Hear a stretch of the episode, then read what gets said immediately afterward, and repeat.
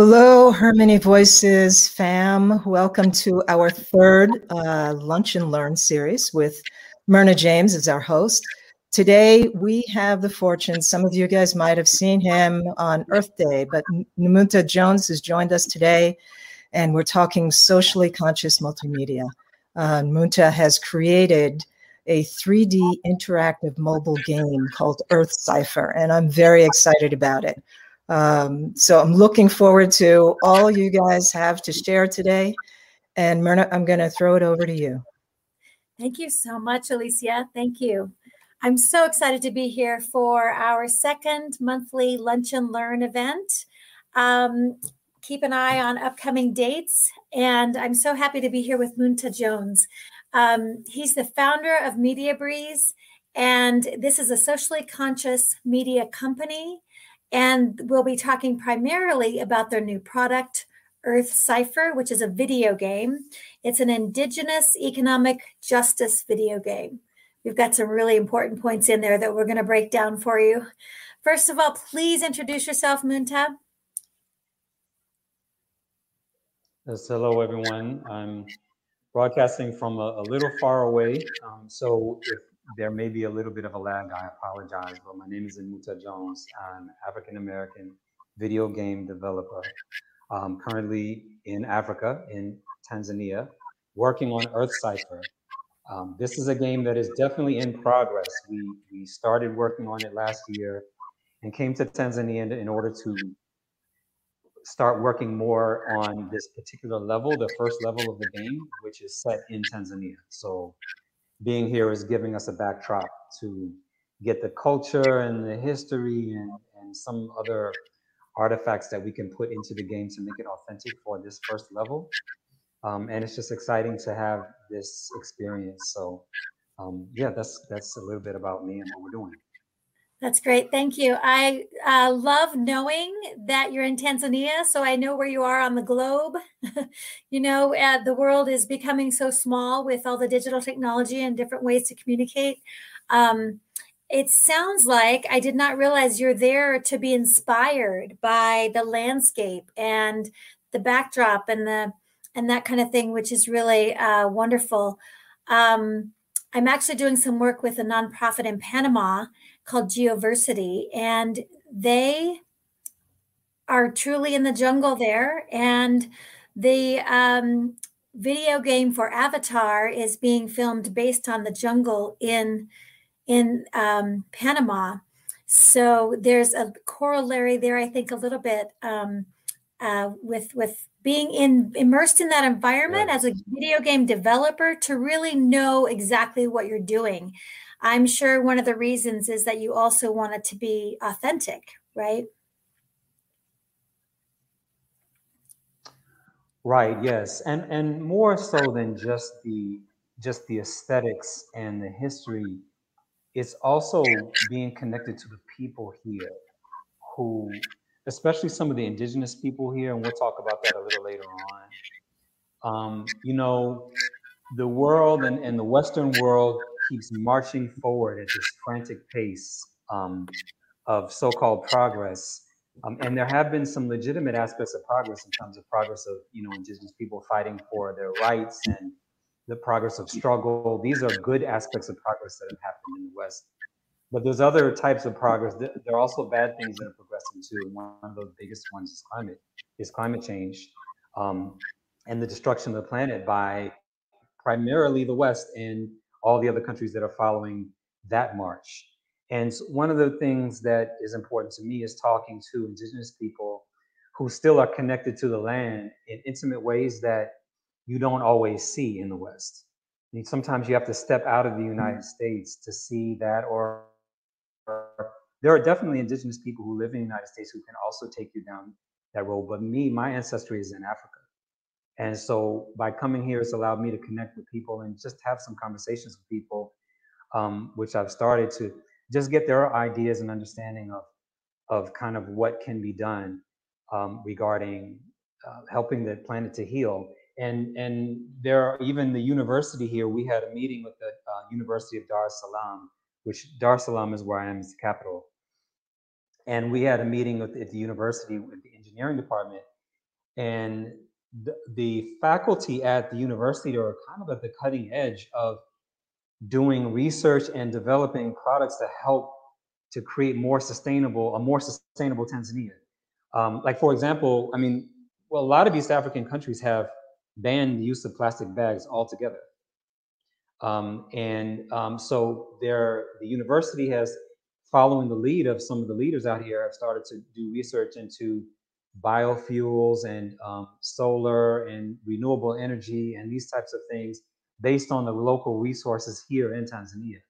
So when I say indigenous people, I mean all of the people here who have who have that connection to the land. Are you know there's a there's a consciousness here that they want to do things the right way and that then they don't want to frantically just chase whatever the West is doing. This country in particular, they're really really big on that that theme. So I'm a student. I'm here to learn, um, and that's been part of this journey as well. So as you're as you're building out the game, the video game, um, you're customizing uh, solutions to things that are actually possible in certain geographic areas, right? There's a corollary there.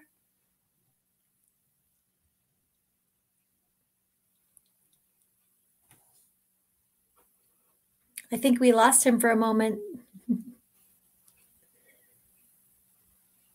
and Namunta, did we lose you? Are you frozen in time?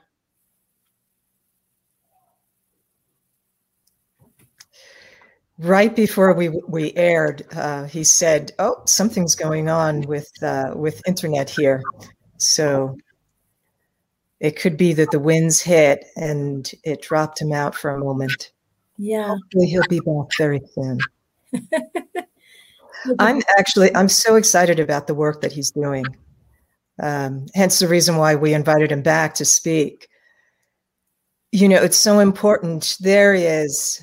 Good to see you back, Nunta. Do you we know, have audio now?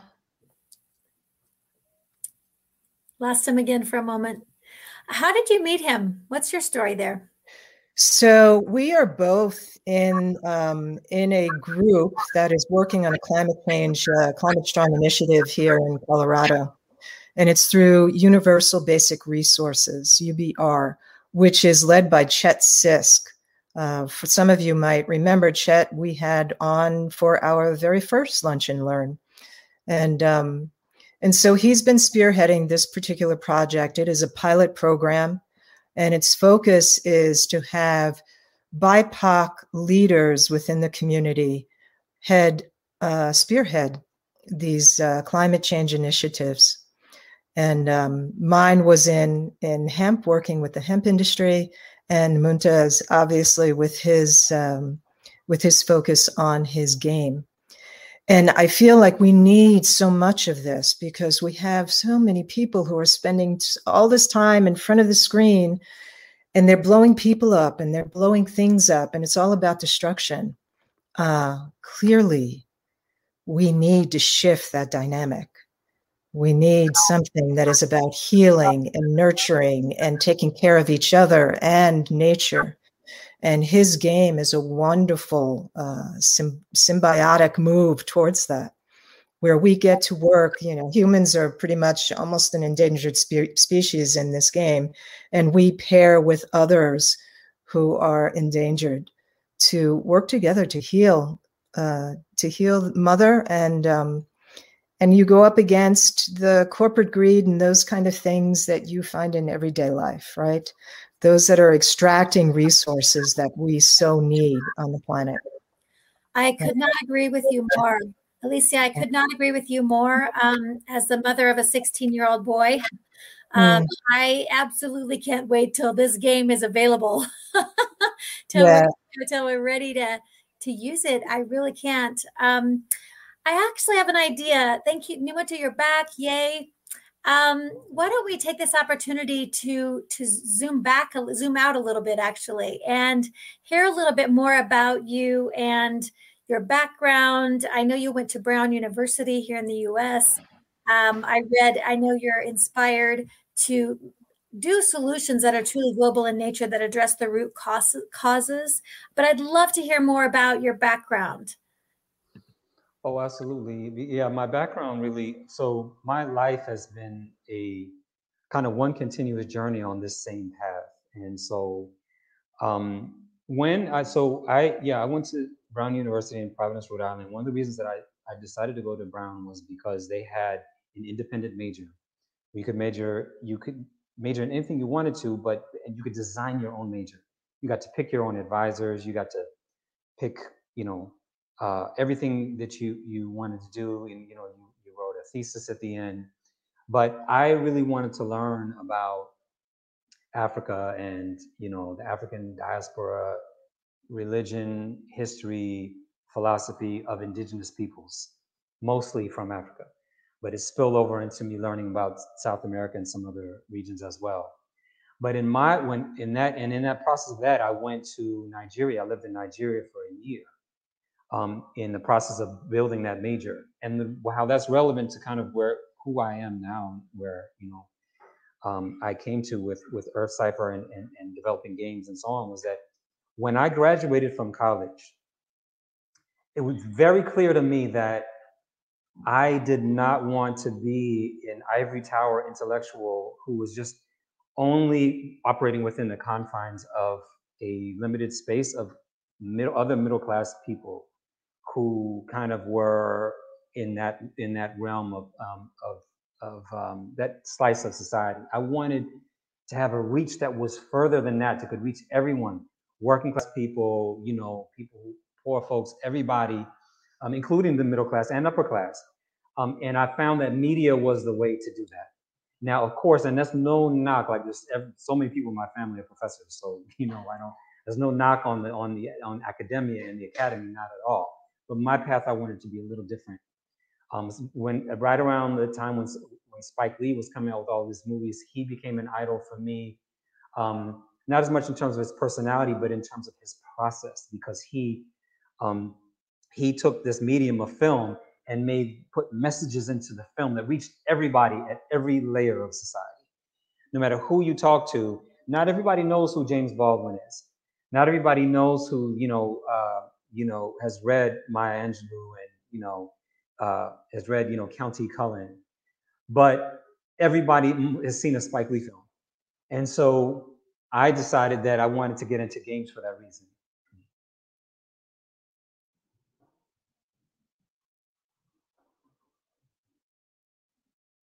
Uh, Myrna, you're actually muted. Oh. I'd love to know what your favorite Spike Lee film is, and I'd also love to know what your actual major ended up being at Brown that you created. Oh, okay. With Spike Lee, wow. Um, there were so many that came out in the mid 90s that I really liked. Um, I think School Daze. uh, I think school Daze ended up being school school Daze and do the right thing ended up being the two that that kind of touched me the most uh, during that era um, because there were so many messages and so many things that were woven into it uh, into you know into that um, into this the symbolism and everything and a lot of his stuff was kind of it wasn't that subtle it was very you know he, it was it wasn't very nuanced it was like hit you over the head stuff but at the same time, it, he did actually have multiple layers of, of, of, of symbolism in the films. You had to deep, dig a little deeper. Uh, and as your second question in terms of my major, so my major was titled The Reconstruction of Black Civilization. Uh, and that was kind of a riff off of there's a there was an author that had a very famous author named Chancellor Williams who wrote a book called The Destruction of Black Civilization. It was talking about African history and kind of colonialism and how Africa fell apart. Um, and so my major was the reconstruction of Black civilization because I was because since since colonialism and slavery, the African diaspora has exploded on the scene with just a powerful culture that the world has never seen before. We are the first Pan-African people in the world. We are a mix of everything in Africa. All the DNA from Congo and Senegal and Nigeria and you know Ethiopia, Sudan, all of that is in African Americans. and so um, my major was about that. It was about the whole process of how you had people who came from the continent who became this this global people and and and basically are now we're kind of at the forefront of a lot of the progressive movements to restore um, to restore dignity to our um, to our economic situation, which is the next that's the next frontier. Oh, I want to dive into that in a moment. Um, but first, uh, so you have been a tech educator, is that right? Your primary career has been um, has. Tell me about your career the past um, you know years. I know that this you formed this company, Media Breeze, with the underlying social consciousness. You know, I know um, Media Breeze Multimedia is about consciousness ascending, which is amazing. Um, but I'd love to hear about your career as well before we kind of dive into Earth Cipher. Into Earth Cipher, oh sure. Um, yeah, so I've um, I built a dual career around technology education and software engineering. So half of my career has been writing code. Um, making games requires a, a, lot of writing code.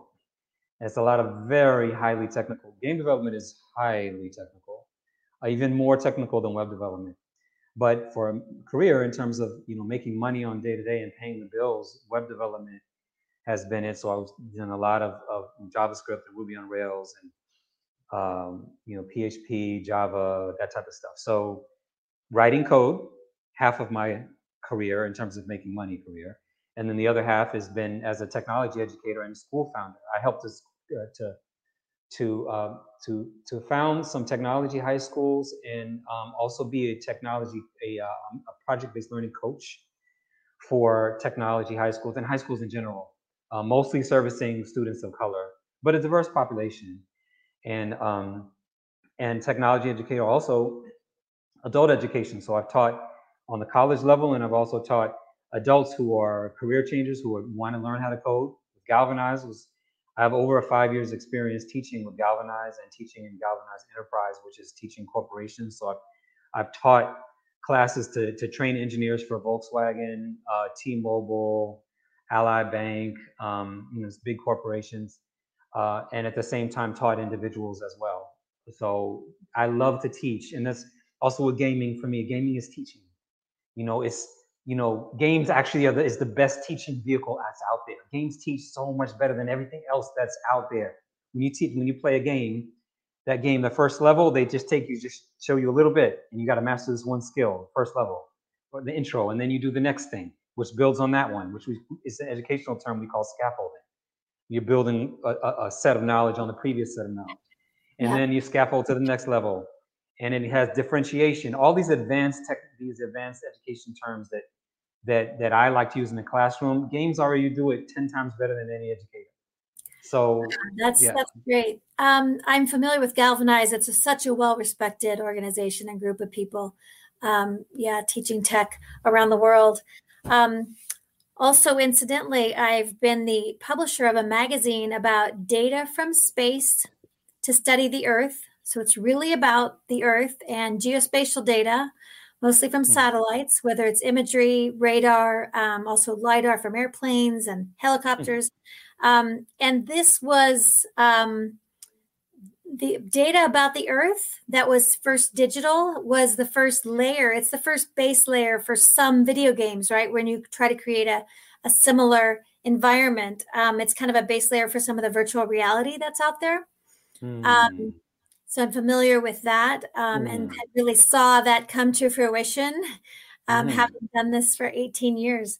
Um, so I'd love. Can you think of a pivotal moment in your um, in your life, whether it was related to career or personal life or whatever, but a pivotal moment that really influenced you to to start a product like Earth Cipher? Would you did you see the problems of the world in a in, in starker vision, or did, was there a pivotal moment that helped you? Absolutely, yeah. I mean, yes, absolutely. Um, I've been making games. I've been making games now um, as a hobbyist for over ten years, just casual games for students and things like that. But this was my first time making a major game on this scale, and the time for me was uh, watching Game of Thrones and um, you know, we, we I, I was late to get to the Game of Thrones uh, series. My my wife and I didn't watch Game of Thrones until 2018, um, and so we we had to catch up. We basically been binge watched the whole the whole thing. I think it was 29, no, 2017, 2018, right around that time. Um, and uh, and this is a spoiler, so if you haven't seen Game of Thrones, you need to turn on mute. You need to stop watching right now because I'm about to spoil the whole thing.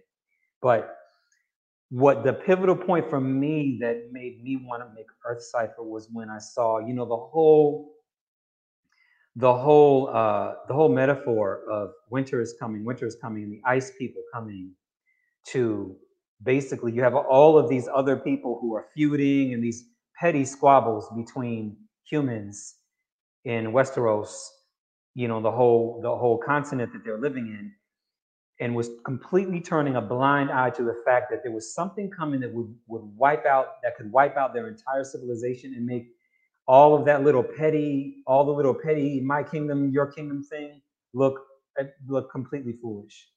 So basically, it was the theme in Game of Thrones that they weren't talking about climate change. I don't think that they were. But for me, it totally felt like a, a, a metaphor for, for the destruction of the planet because here we are worrying about all of these issues with people and identity politics and all of this stuff. And meanwhile, we're on a planet that could pretty much wipe out all humans. We could end seeing the, the, the, extinction of the human race as we as you know as we know it, due to humans doing stupid stuff uh, to uh, over all of these years to destroy the environment that we live in, not just for humans, but for all all life on Earth. Well, most life on Earth. I, mean, I think rest of life would rebound we um, we're really the biggest endangered species. I think other life would find a way. The Earth will heal itself. Yeah. But we could create create a situation when we lose our home. I agree. I uh, love your summary of the whole point of the Game of Thrones. That is really amazing. And I do you think that people got that point I don't know. See, the thing is that I'm not quite sure that that was the that, that was explicitly their intent. I'm not sure. I mean, maybe it was. Maybe they did. I didn't read. I didn't read the books, but it could be that they were talking about climate change. It could be that they were talking about something else. I do know that. Well, I don't know. I, I really don't know, and I would love for. You know, I'm, I'm exposing my ignorance here because I, I don't know the history as much, and there there are Game of Thrones geeks who could sit up here and give a two hour dissertation on all of this right now, and I'm not one of those people. So maybe they did mean that. I, I am the only person that I know from people that I saw that discussed it with that saw climate change as part of that message. When I talk with family, friends, nobody else really saw that. The winter is coming, the ice people coming. They didn't see it that way, but I saw it that way. So I might be putting stuff in there that doesn't belong. But that's, what, that's how I take it. Yeah, I'm curious if the um, you know, if the people who produced that had that intention or not. And I, I think you should write a blog post about that. so, I should, yeah, I should. Yeah, I need yeah. to get back on the blogging. I've been so focused on the game, I've, I have not put anything in my blog. so I'd love to dive into um, Earth Cipher now and talk a little bit specifically about the video game that you're producing and um, learn more about that. Uh, first of all, where's the name come from? I know cipher means something like a secret code, and it also means some kind of circle. Can you share where you got the name? Yes. So, um, I mean, so this is a little black culture for y'all. Like, when so when I was growing up, one of my uncles was a five percenter. He's part of what we call they call the five percent nation. It was a group of people, and I was never five percenter, but it was part of our. It's just part of our life. It, it just you know you have people who you know who are Rastafari or you know you know five percent or whatever. And the five percenters were um, they had a whole language around kind of uh, you know cosmology and planet and science and all this stuff. And the cipher was one of the things that they would talk about a lot. Now, my uncle, um, his, they, he called him he, he, he, he was called himself Prince Can Do, and uh, his real name was Keith but um, we all knew him as Prince Can-Do, and so he would talk about the cipher a lot. You know, cipher measures a circle, but it also represents like a, a realm. And there's there's a whole bunch of other things. It's, it's, it's around, you know, like even where I am now in Tanzania, the word for for zero is sifuri, which comes from the word cipher. So Earth cipher just basically is it, the Earth is a cipher in a way. It's it's a circle, but you know it's um it's it's also a realm in which things can happen. It's a cipher also can represent a puzzle. So a cipher is like a puzzle. So and so the Earth is a cipher because it's a puzzle how to fix the climate at this point, to fix the Earth at this point, because you know you got all these theories out there like, oh, we should do this, we should do that, but it's cause and effect is a serious thing. You know, you, you you don't. It's not always. It's not always the easy. This is a very very difficult puzzle of solving this. We know there's certain things that absolutely, in terms of reducing carbon footprints across the board, that need to happen. But in order to get the buy-in, in order to like, how do you do you force people? Do you let them choose? These things is the puzzle, and so that's why the game is called Earth Cipher. Oh, I love that multi-layered meaning and really profound meaning that um, that that really works. That's amazing. Um, so in the in the game, you uh, maybe we should talk about this after the video. Actually, some specifics about it after we share with people a little bit about it. Would you like to share sure. your slideshow now and some information about Earth Cipher? I could, and so I'll, I'll share the slideshow now. Um, and I will say as a disclaimer, we just started working on this game. So when you see some of the graphics and some of these things, these are things that are a work in progress. It's not a finished game at all. It's not polished at all. It's very rough, you know, very rough. So I don't want you to get scared by some of the graphics because um, we're still working on it. So and it's, we can. It's true also, Muta, that people who are listening would have an opportunity to support you and to get involved um, as as investors or as as donate people who donate. Is that true as well? You still absolutely. have in that initial yes. round. Yes, absolutely, absolutely. So if they go to mediabreeze.com, media breeze, media like multimedia, and then breeze like the wind, media breeze, and you see that right there on the slide, mediabreeze.com you can see you can if if if, you can follow links you can see where you can donate um, and help support earth cipher so yes thank you. Um, so yeah so we'll go um, uh, we'll just go through these slides. So i'm going to breeze through some of these because we've already talked about it with myrna but this is just this is me and uh, my wife and the youngest daughter and we're by a baobab tree. Um, this is on our block. This is just right right just you know, uh, the next house up on our block. We live on a big dirt road here in Tanzania. Um, it's a mile long dirt road to get to our house, so we it's kind of country. And uh, where's uh, that's that's a baobab tree. These are ancient ancient trees. Um, you know, some of these trees, the uh, baobab trees can live to be thousands of years old. We have trees here in Tanzania that are three, four thousand years old. We have trees here that are older than Jesus. So, you know, older than the Bible uh, in here in Tanzania. So we're touching one of these trees now. Um, and in the um, uh, the next slide, you'll see that that we started started modeling. So this is just a screenshot from development process. We started making, so we make 3D models for the game. These are baobab trees in the game. And so you can't really see it in this screenshot, but the baobab trees actually have fruits they call monkey bread. And that's all then, you know, on our block. We've actually seen some monkeys at the top of the trees you know, going after the fruits of the baobab trees. But I had to include these in the game because they're so majestic, powerful, huge trees. And I wanted to include those in the game because of also, also, I can't help but think of the Little Prince. You know, the classic, beautiful story that is now uh, made into a movie a few years ago as well. Um, baobab trees are so important. They're the trees that are on all the planets that survive anything. Um. So I just mm. have to mention The Little Prince as well. It's a beautiful classic children's story.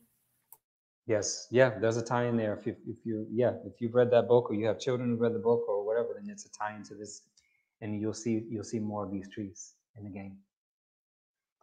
So um, yeah, so then why do I make games? And so next slide, um, I'm making characters in the game, characters in my game, Play Earth Cipher, that you don't typically see in games and um, you know empowered african women are some of the characters that you'll see in this game women and men but especially the women because women really a lot of times take a back seat in games or you'll see they have some women who are leading games like lara croft and tomb raider and so on but it's always very very flat you know this woman and she's a fighter and she's just there because she fights and she's a you know, but what about, aren't there other qualities that women have other than fighting that might be good for humans?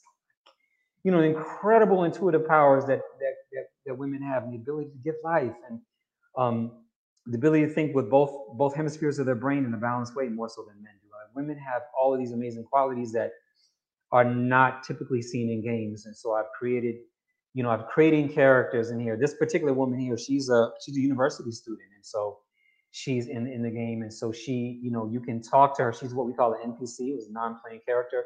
You can talk to her and get, you know, certain, you know, she helps you to find out certain kind of nuggets of information that help you unlock the cipher a little bit to understand. Oh, okay, this is one thing I can do to reduce my carbon footprint. Um, I don't even have a name for her yet, but I, I spent a lot of time modeling her, making her because I I make the, I, am doing a lot of this stuff myself. I make the characters, I do write the code, etc. So she's one of the characters. Then next slide. Um, I just had a couple of characters here. I have a character who's a Maasai.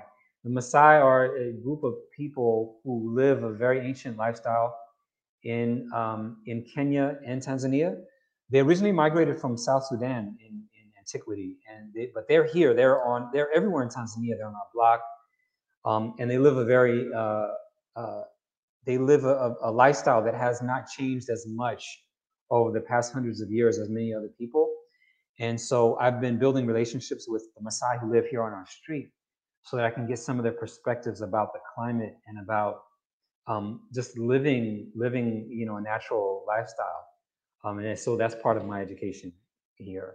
Um, and we're, never, we're not saying that every single thing that every group of indigenous people do is always good you know, we're human beings are complex, and so you know, you know, we have a lot of nuances in culture. But the one thing that I do know is that indigenous people did not create the climate destruction that we're dealing with. Um, these things happen from Western people, and um, indigenous people are outside of that, and so their lens is important in this game, and I think it is important to the planet um, uh, in terms of uh, that whole process. Next slide. This is a character that um, I just I've, I've just started uh, uh, did a lot of work on actually this week. Um, she's a grandmother, so she's the in the story that you're about to hear in the video. Uh, they, they talk about a woman, there's a girl, she's narrated, well, a woman who narrates when she was a girl, she would talk to her grandmother. And so this is the grandmother. And she, the grandmother's telling stories about how she would could morph into animals and you know it's the story that's kind of like the basis of the game so this is the grandmother in the game i'm really excited about this character because she represents so many indigenous you know women that i've known you know growing up i grew up in a in a you know black american slash nigerian household um, with a little bit of Ch- chinese too and so my, my stepmother's chinese so I, I've got all, uh, half chinese so i've got all, all of this cross-cultural experience growing up, but also from the Nigerian uh, uh, uh, part of our family, um, the elders they they hold state. You know, they hold court. You know, when you talk about old folks from the south, talk about somebody holding court. Like they hold court when they're talking.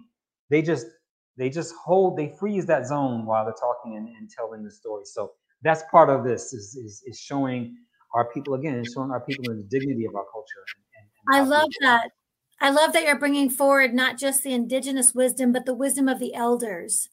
Um, yes. I think we all need to remember that and and incorporate that with all of our societies, um, for everyone to honor the wisdom of our elders. I love that. Absolutely. So I, am gonna I'm gonna say just 30 seconds on that. Though in the West we throw elders away, and what I mean by that is elders are not you have this ageism culture in United States culture where the older you get, then you are kind of considered like less relevant to society. People, you look at modern cartoons. This is why I have Media Breeze, right? Because in my media, in my media is different.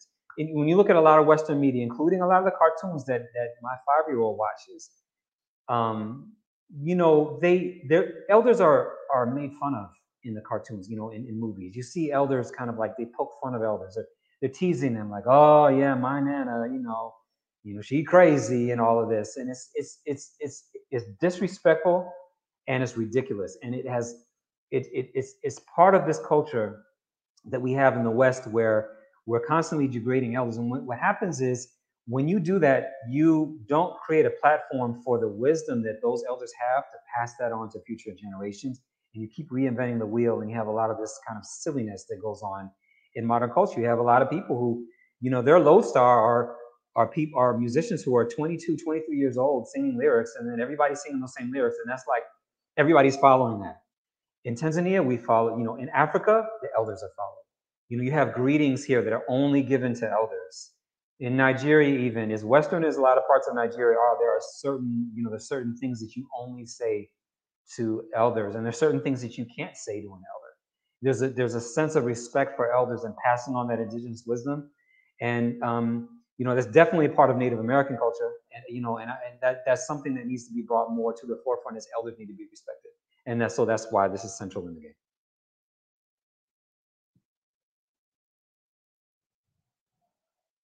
Um, so yeah, making games about places you don't typically see in games. Next slide.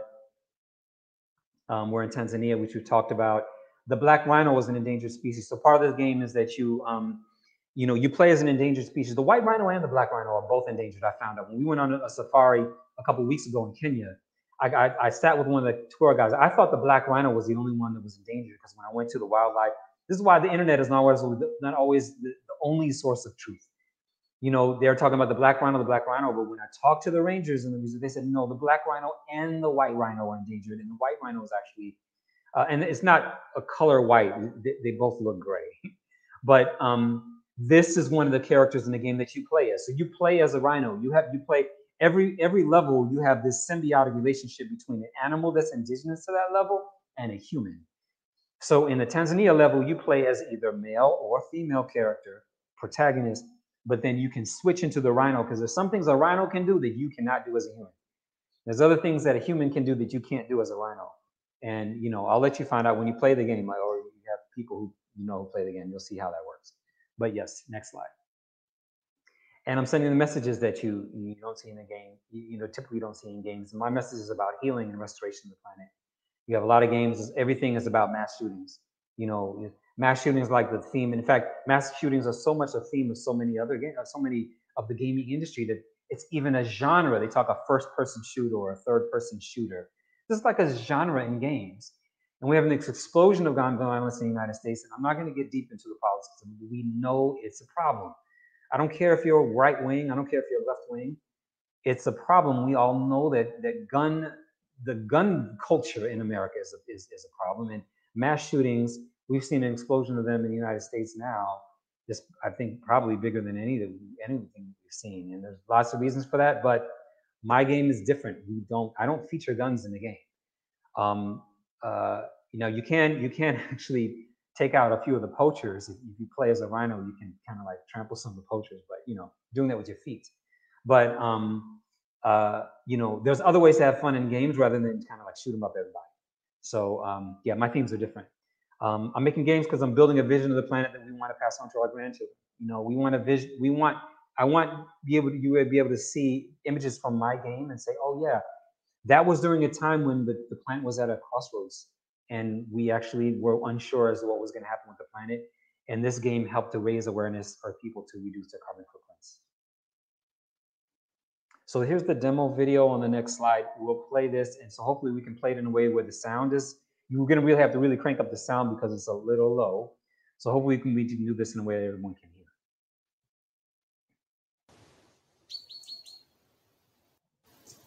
Good sound.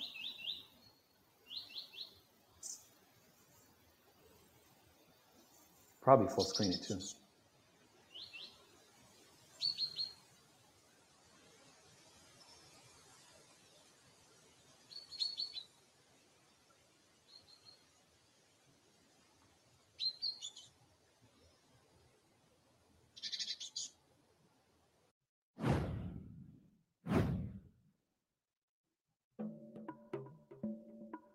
Nilipokuwa mchanga, bibi hunielezea When I was a child, my grandmother used to tell me that she had dreams where she could communicate with all living things. In those dreams, she would become an animal and she would fight to save the earth from the hands of greed. destruction, and selfishness. My grandmother passed to the realm of ancestors 20 years ago today. And now those dreams have started coming to me.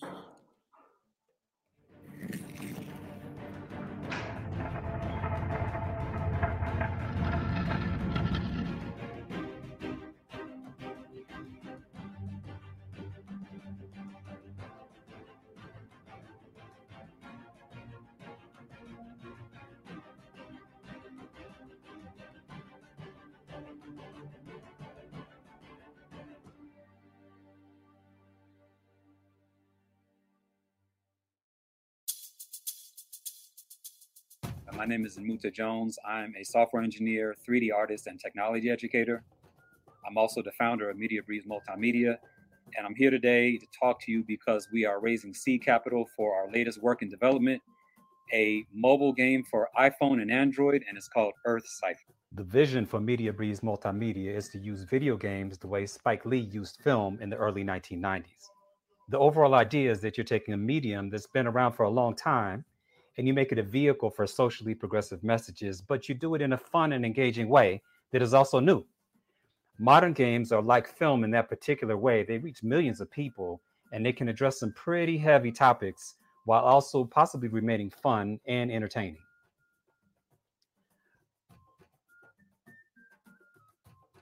Earth Cipher is a game about economic justice. It uses the environment as a lens to explore that topic, but in a way that is lighthearted and fun and for all ages. You play as an endangered species fighting to save the planet. Your antagonists are a whole squad of mechanical minions that are infecting the land with artificial trees. The minions plant trees in the ground right beside normal trees, but the mechanical trees, as they mature, they begin to suck out all the resources and nutrients from the ground and turn those resources into dollars the way the resources are being exploited is not sustainable and the communities around that land are devastated both physically and economically. So in the process the mechanical minions and the masters are making money. Now a cipher is a circle but a cipher also represents a puzzle. So in this game the cipher represents the fusion of modern technology and indigenous wisdom.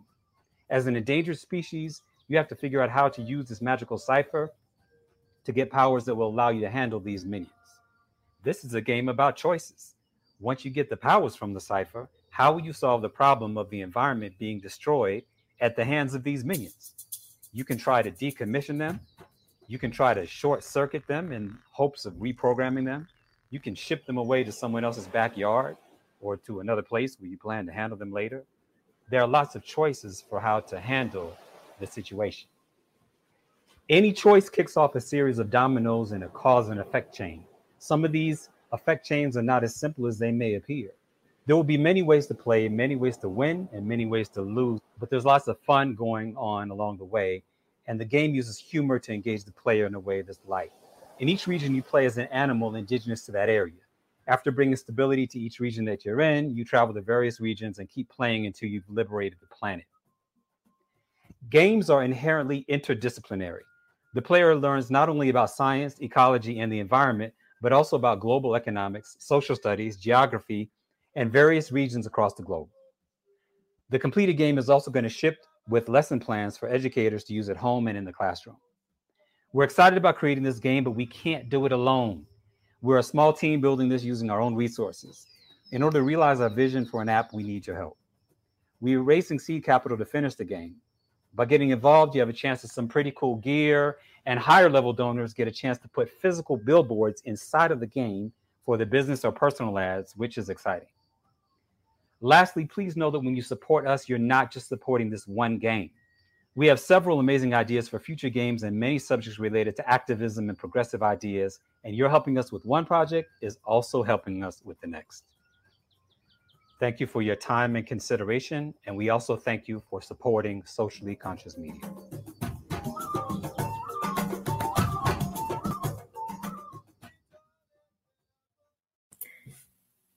That was excellent. What a great introduction to to your work and what you're doing. I really love how you're addressing so many important issues in one venue, in one game, right? In one uh, product. Um, really important issues. And at the beginning of that, you you call it out, you call it straight out that some of the problems in the world are greed and corruption. And I think those are, are global problems. Um, and I love that you're you're facing those head on. Um, that whole thing that's very literal about the fake trees turning resources into dollars um, I love it because it's like, oh, uh, that's very clear what you're saying there, you know? Um, so, one thing I want to ask is what sparked creating it to be in the voice of Indigenous wisdom and women's wisdom and the wisdom of the elders? What, what sparked that concept? I mean, yeah, I think just my life. I I grew up around uh, a lot of indigenous people, and I found out very early in life that there's a there are different knowledge systems out there in terms of everything that exists, even up to you know even something like medicine. You know, when I was in Nigeria, um, you know, malaria is common in, in these tropical regions, and I got malaria after I'd been there for I don't know about six or seven months as studying for exams. I was really tired. Malaria gets you when your immune system is low. Um, and average Nigerians know that it's not it's not the boogeyman. And like, yeah, your immune system is low, you can you can get malaria. So you do things to like, you know, not you, you hopefully can keep your immune system high, and they know how to do that. But anyway, long story short, I got sick and um, I had malaria, and I could I was taking the the Western meds, and it just was not helping at all, and I felt pretty bad. I mean, the hot, cold sweats and all of that stuff, and no energy. So finally, my friends like dragged me out of my dorm room. I was a student in the university, dragged me out of the dorm room, took me out to the outskirts of the university. They had this bush area and they had this guy, they called him the palm wine doctor, but he made pepper soup and some other stuff. And he basically went out in the bush and got these leaves. I don't know what the leaves were and mashed them up and made like a really bitter, bitter drink. And had me to drink it and I almost threw up because it was so bitter. I've never tasted anything like that. That was before this. I was, I don't know, I was like 19. Like this is the beginning of me understanding, uh, you know, the power of herbs. And I, the malaria was gone within about six hours. And that was the beginning of me understanding, you know what? You will never read that in a book. And you, you'll never really see that on the internet either you know and so i i began to say you know what there's and, and the guy who did, he was an elder, the, the guy who did the herbs, you know, the, the in the bush, and he looked uneducated. He was not dressed very sophisticated in a very sophisticated way, but he cured my malaria. And um, you know, or maybe, you know, I don't know. We don't know what cured my malaria, but all I know is that six hours after I took that bitter drink, it was gone. And, and since then, I've learned that you know there are certain things that you can do. You know, with your body, you know. But answering your question, beyond just the physical, um, elders have been a part of my life since I was young, and I've always learned a lot from them. And um, it's it's just it's just my life. So I don't know really how to detach it, but I, I trace it back to right around that age, 18, 19. It was right around the time when I began to see that um, you're not you're not going to learn everything from you know from from watching watching music videos, and um, and uh, so yeah. That's that's great. Oh my gosh, I love that story. Uh, pepper soup or something like that cured malaria. I mean that that actually brings up something that's very timely, and we probably it's probably more of a separate conversation or a, a different conversation, but about natural health and how our bodies. I believe our bodies are literally miracles. I tell my son this all the time. And and that natural remedies exist for almost everything. Um, and we yes. in the West, if I can make a gross generalization, we in the West tend to think that doctors can cure everything. But the truth is, there's a lot of things that can can be solved naturally that are actually better for us regardless. Um, so so I, I I love that that's even a part of this conversation. You're just totally eh, covering every aspect of, of life for me. I love it. Um, I would love to talk a little bit about the kids now, like your audience, the, the students, the people who are going to be playing this game. It's actually probably not just for kids, but I know you have kids in mind, really top of mind, as you're designing. Um, can you share kind of some of your inspirations for that?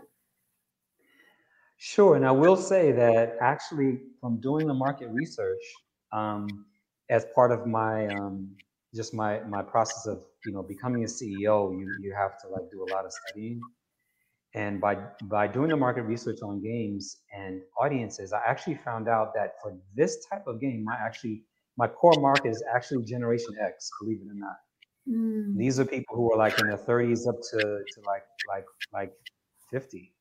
Um, uh, early 50s actually. But um, but I will talk about the children because it's obviously a cross age game and it's made in a way you can see from the aesthetics that it's made in a way that children would like to play it.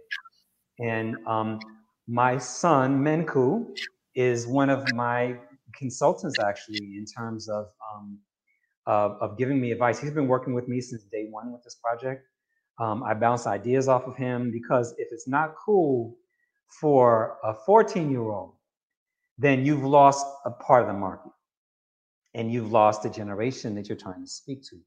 So um, as we as from the initial visuals that you saw, they're moving into the visuals that I, I moving to the, the the assets we're making for the game now.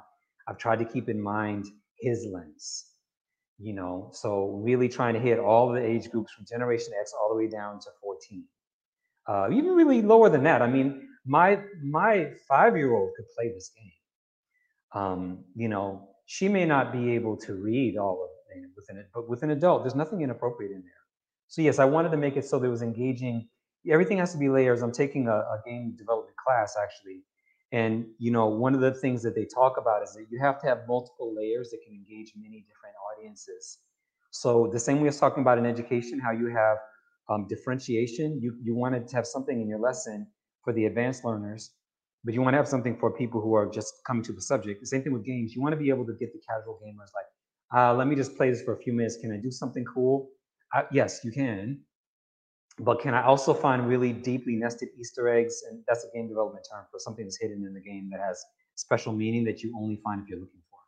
So yeah, so those all of those layers are in the game. And so yes, the children are definitely a part of that, along with every other age up to up to 80 i mean you know yeah the oldest person that i'm showing this is 79 years old so the different the different layers of complexity and sophistication uh, reminds me of some of the robin williams films where he has their children's films like aladdin but he has humor in there for adults that the kids don't get right?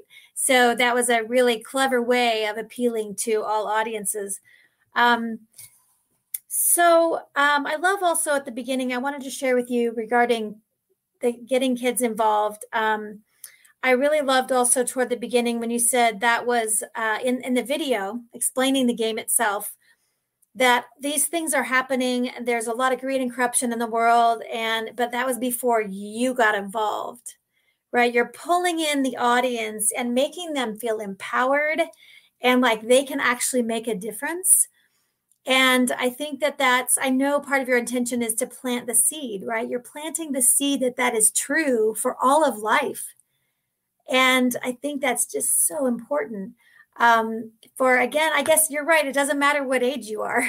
We all want to make a difference. We all want to to be empowered and feel like in this in this world that feels so large and overwhelming at times, the problems feel so overwhelming but there are ways to make a difference as one individual. Um, so that that was really powerful as well. Thank you, thank you. I, I appreciate that.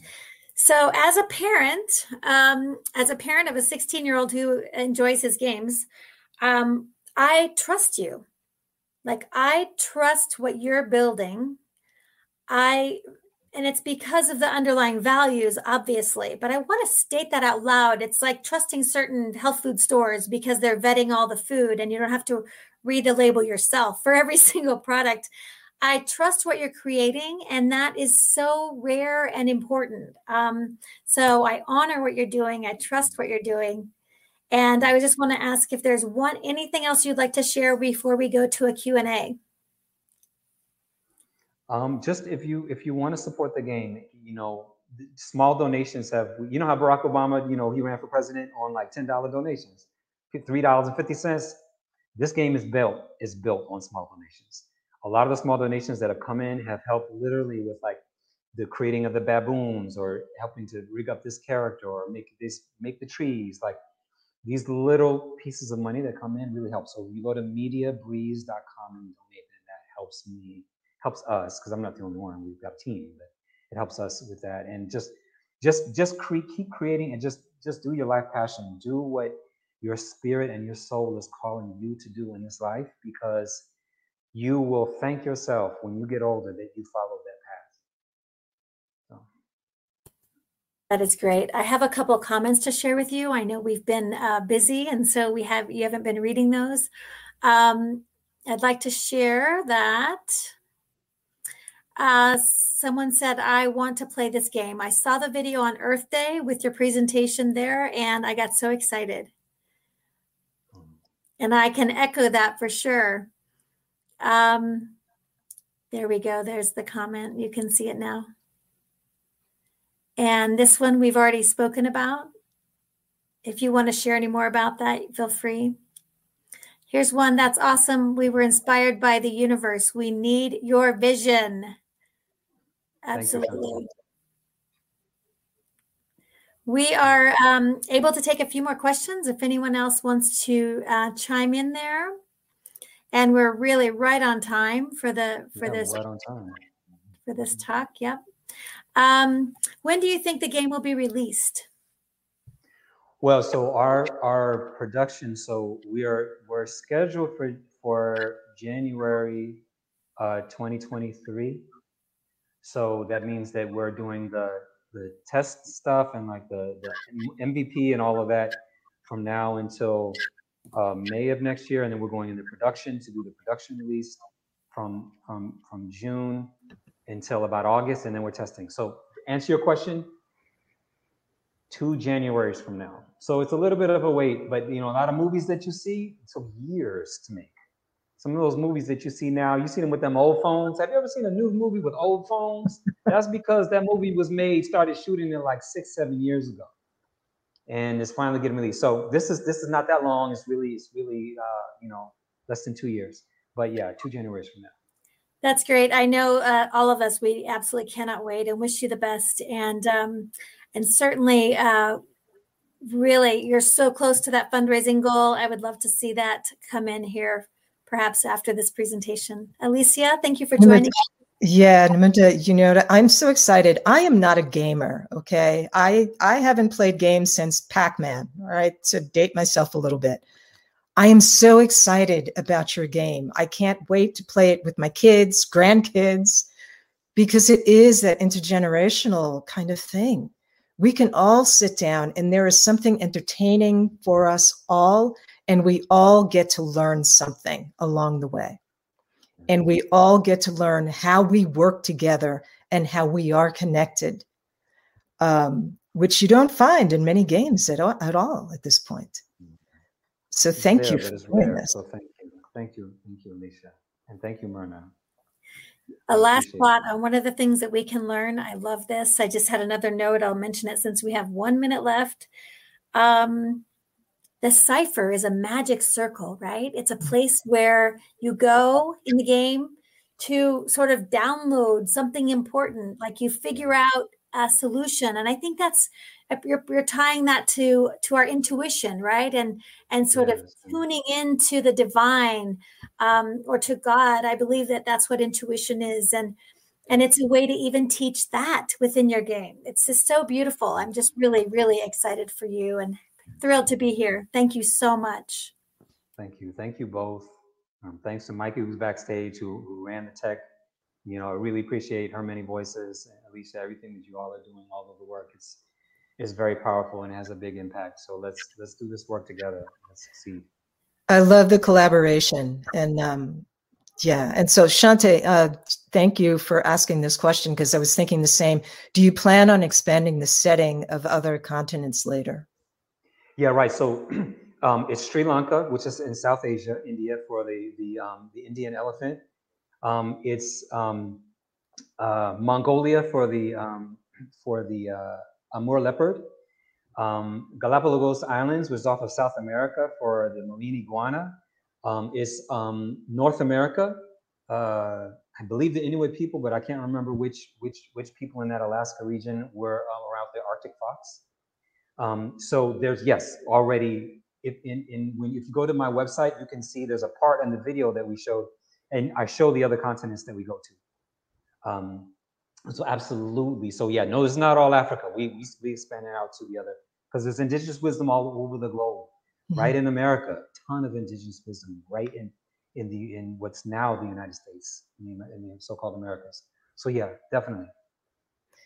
Excited, nothing but excitement, Munda. Yeah. Thank you. Um, thank you both for doing this today. And uh, thank you, Mikey, for stepping in in the background there. He's the man behind the curtain. Uh, Aisla is down with the bug today. And um, and I've got all of this dental surgery stuff going on, so I'm kind of lockjawed today. Um, so greatly appreciate the fact that everybody stepped in and and put this together. This was wonderful, and I'm looking forward to how it unfolds. Nuta, you know this this work is it's going to take off. It has to because it's needed. There's a calling on the planet for what you have created. Uh, so I know there's nothing but good things ahead. Thank you. Likewise. Thank you both so much. Yeah, thank you. All right, everybody, enjoy the rest of your lunchtime, and um, thanks for joining us today. All right. We'll see you again next month. Safe. All right. Bye bye now.